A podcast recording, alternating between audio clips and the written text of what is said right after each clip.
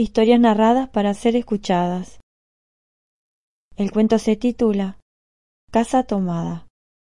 Nos gustaba la casa porque, aparte de espaciosa y antigua, hoy que las casas antiguas sucumben a la más ventajosa liquidación de sus materiales, guardaba los recuerdos de nuestros bisabuelos, el abuelo paterno, nuestros padres y toda la infancia.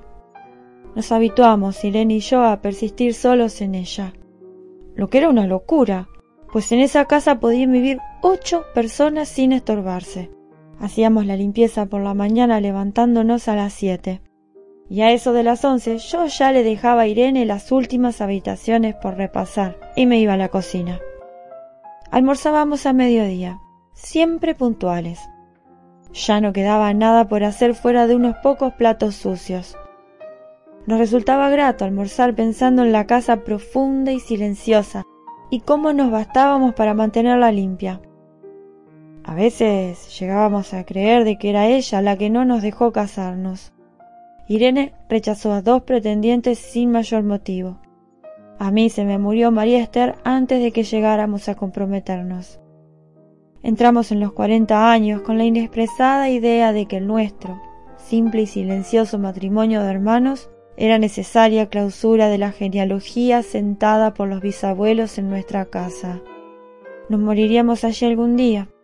Vagos y esquivos primos se quedarían con la casa y le echarían al suelo para enriquecerse con el terreno y los ladrillos. O mejor, nosotros mismos la voltearíamos justicieramente antes de que fuese demasiado tarde. Irene era una chica nacida para no molestar a nadie. Aparte de su actividad matinal, se pasaba el resto del día tejiendo en el sofá de su dormitorio. No sé por qué tejía tanto. Yo creo que las mujeres tejen cuando han encontrado en esa labor el gran pretexto para no hacer nada. Irene no era así. Tejía cosas siempre necesarias. Tricotas para el invierno, medias para mí, mañanitas y chalecos para ella.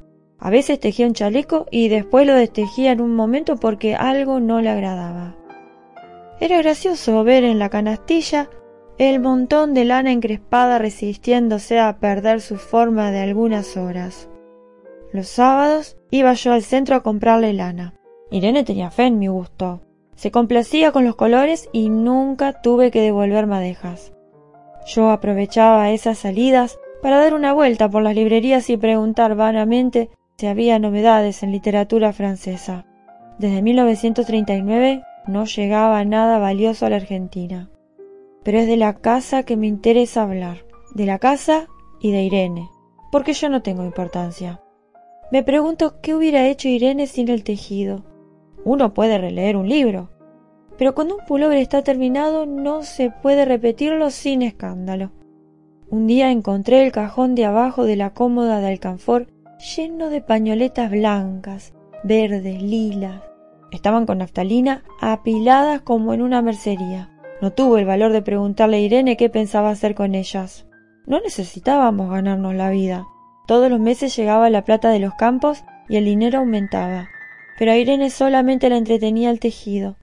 Mostraba una destreza maravillosa.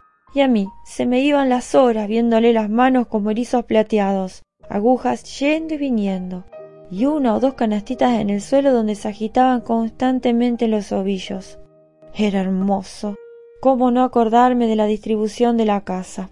El comedor, una sala con gobelinos, la biblioteca y tres dormitorios grandes quedaban en la parte más retirada, la que mira hacia Rodríguez Peña. Solamente un pasillo con su maciza puerta de roble aislaba esa parte del ala delantera donde había un baño, la cocina, nuestros dormitorios y el living central al cual comunicaban los dormitorios y el pasillo. Se entraba la casa por un zaguán con mayólica, y la puerta cancel daba al living, de manera que uno entraba por el zaguán, abría la cancel y pasaba al living. Tenía a los lados las puertas de nuestros dormitorios, y al frente el pasillo que conducía a la parte más retirada. Avanzando por el pasillo se flanqueaba la puerta de roble, y más allá empezaba el otro lado de la casa, o bien se podía girar a la izquierda justamente antes de la puerta y seguir por un pasillo más estrecho que llevaba a la cocina y al baño. Cuando la puerta estaba abierta, advertía uno que la casa era muy grande, sino daba la impresión de un departamento de los que se edifican ahora, apenas para moverse. Irene y yo vivíamos siempre en esa parte de la casa, casi nunca íbamos más allá de la puerta de roble, salvo para hacer la limpieza, pues es increíble cómo se junta tierra en los muebles. Buenos Aires será una ciudad limpia, pero eso lo debe a sus habitantes y no a otra cosa. Hay demasiada tierra en el aire, apenas sopla una ráfaga, se palpa el polvo en los mármoles de las consolas y entre los rombos de las carpetas de macramé. Da trabajo sacarlo bien con plumero. Vuela y se suspende en el aire. Un momento después se deposita de nuevo en los muebles y en los pianos. Lo recordaré siempre con claridad porque fue simple y sin circunstancias inútiles. Irene estaba tejiendo en su dormitorio. Eran las ocho de la noche y de repente se me ocurrió poner al fuego la pavita del mate. Fui por el pasillo hasta enfrentar la entornada puerta de roble. Y daba la vuelta al codo que llevaba a la cocina cuando escuché algo en el comedor o la biblioteca. El sonido venía impreciso y sordo como un volcarse de silla sobre la alfombra o un ahogado susurro de conversación. También lo oí al mismo tiempo o segundo después en el fondo del pasillo que traía desde aquellas piezas hasta la puerta. Me tiré contra la puerta antes de que fuera demasiado tarde y la cerré de golpe apoyando el cuerpo. Felizmente la llave estaba puesta de nuestro lado y además corrí el gran cerrojo para más seguridad. Fui a la cocina, calenté la pavita y cuando estuve de vuelta con la bandeja del mate le dije a Irene Tuve que cerrar la puerta del pasillo. ¿Han tomado la parte del fondo? Dejó caer el tejido y me miró con sus graves ojos cansados. ¿Estás seguro? Asentí. Entonces, dijo recogiendo las agujas, tendremos que vivir en este lado. Yo cebaba el mate con mucho cuidado, pero ella tardó un rato en reanudar su labor. Me acuerdo que tejía un chaleco gris. A mí me gustaba ese chaleco. Los primeros días nos pareció penoso, porque ambos habíamos dejado en la parte tomada muchas cosas que queríamos. Mis libros de literatura francesa, por ejemplo, estaban todos en la biblioteca. Irene extrañaba unas carpetas, un par de pantuflas que tanto abrigaban el invierno.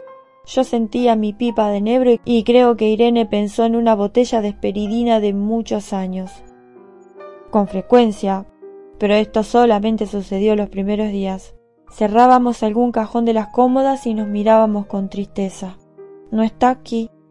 Y era una cosa más de todo lo que habíamos perdido al otro lado de la casa. Pero también tuvimos ventajas. La limpieza se simplificó tanto que aun levantándose tardísimo, a las nueve y media por ejemplo, no daba las once y ya estábamos de brazos cruzados. Irena se acostumbró a ir conmigo a la cocina para ayudarme a preparar el almuerzo. Lo pensamos bien y se decidió esto. Mientras yo preparaba el almuerzo, Irene cocinaría platos para comer fríos de noche. Nos alegramos porque siempre resulta molesto tener que abandonar los dormitorios al atardecer y ponerse a cocinar. Ahora nos bastaba con la mesa en el dormitorio de Irene y las fuentes de comida fiambre. Irene estaba contenta porque le quedaba más tiempo para tejer. Yo andaba un poco perdido a causa de los libros, pero por no afligir a mi hermana me puse a revisar la colección de estampillas de papá, y eso me sirvió para matar el tiempo. Nos divertíamos mucho, cada uno en sus cosas, casi siempre reunidos en el dormitorio de Irene, que era el más cómodo. A veces Irene decía Fíjate este punto que se me ha ocurrido. ¿No da un dibujo de trébol? Un rato después era yo el que le ponía ante los ojos un cuadrito de papel para que viese el mérito de algún sello de Eupen y Malmedy. Estábamos bien y poco a poco empezamos a no pensar. Se puede vivir sin pensar. Cuando Irene soñaba en altavoz yo me desvelaba enseguida. Nunca pude habituarme a esa voz de estatua o papagayo. Voz que viene de los sueños y no de la garganta. Irene decía que mis sueños consistían en grandes sacudones que a veces hacían caer el cobertor. Nuestros dormitorios tenían el living de por medio, pero de noche se escuchaba cualquier cosa en la casa. Nos oíamos respirar, toser, presentíamos el ademán que conduce a la llave del velador los mutuos y frecuentes insomnios. Aparte de eso, todo estaba callado en la casa. De día eran los rumores domésticos, el roce metálico de las agujas de tejer, un crujido al pasar las hojas del álbum filatélico, la puerta de roble, creo haberlo dicho, era maciza. En la cocina y el baño que quedaban tocando la parte tomada, nos poníamos a hablar en voz más alta, o Irene cantaba canciones de cuna. En una cocina hay demasiado ruido de losa y vidrios para que otros sonidos interrumpan en ella. Muy pocas veces permitíamos allí el silencio, pero cuando tomábamos a los dormitorios y al living, entonces la casa se ponía callada y a media luz. Hasta pisábamos más despacio para no molestarnos. Yo creo que era por eso que de noche, cuando Irene empezaba a soñar en voz alta, me desvelaba enseguida. Es casi repetir lo mismo salvo las consecuencias. De noche siento sed, y antes de acostarnos le dije a Irene que iba a la cocina a servirme un vaso de agua. Desde la puerta del dormitorio, ella tejía, oí ruido en la cocina. Tal vez en la cocina o tal vez en el baño, porque el codo del pasillo apagaba el sonido. A Irene le llamó la atención mi brusca manera de detenerme y vino a mi lado sin decir palabra. Nos quedamos escuchando los ruidos, notando claramente que eran de este lado de la puerta de roble, en la cocina y el baño, o en el pasillo mismo donde empezaba el codo, casi al lado nuestro. No nos miramos siquiera. Apreté el brazo de Irene y la hice correr conmigo hasta la puerta cancel, sin volvernos hacia atrás. Los ruidos se oían más fuerte, pero siempre sordos, a espaldas nuestras. Cerré de un golpe la cancel y nos quedamos en el zaguán. Ahora no se oía nada. Han tomado esta parte, dijo Irene. El tejido le colgaba de las manos y las hebras iban hasta la cancel y se perdían debajo. Cuando vio que los ovillos habían quedado del otro lado, soltó el tejido sin mirarlo. ¿Tuviste tiempo de traer alguna cosa? Le pregunté inútilmente. No, nada. Estábamos con lo puesto. Me acordé de los quince mil pesos en el armario de mi dormitorio. Ya era tarde ahora. Como me quedaba el reloj pulsera, vi que eran las once de la noche.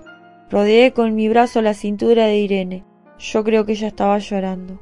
Y salimos hacia la calle. Antes de alejarnos tuve lástima. Cerré bien la puerta de entrada y tiré la llave a la alcantarilla. No fuese que algún pobre diablo se le ocurriera robar y se metiera en la casa, a esa hora y con la casa tomada. Es un cuento del escritor argentino Julio Cortázar.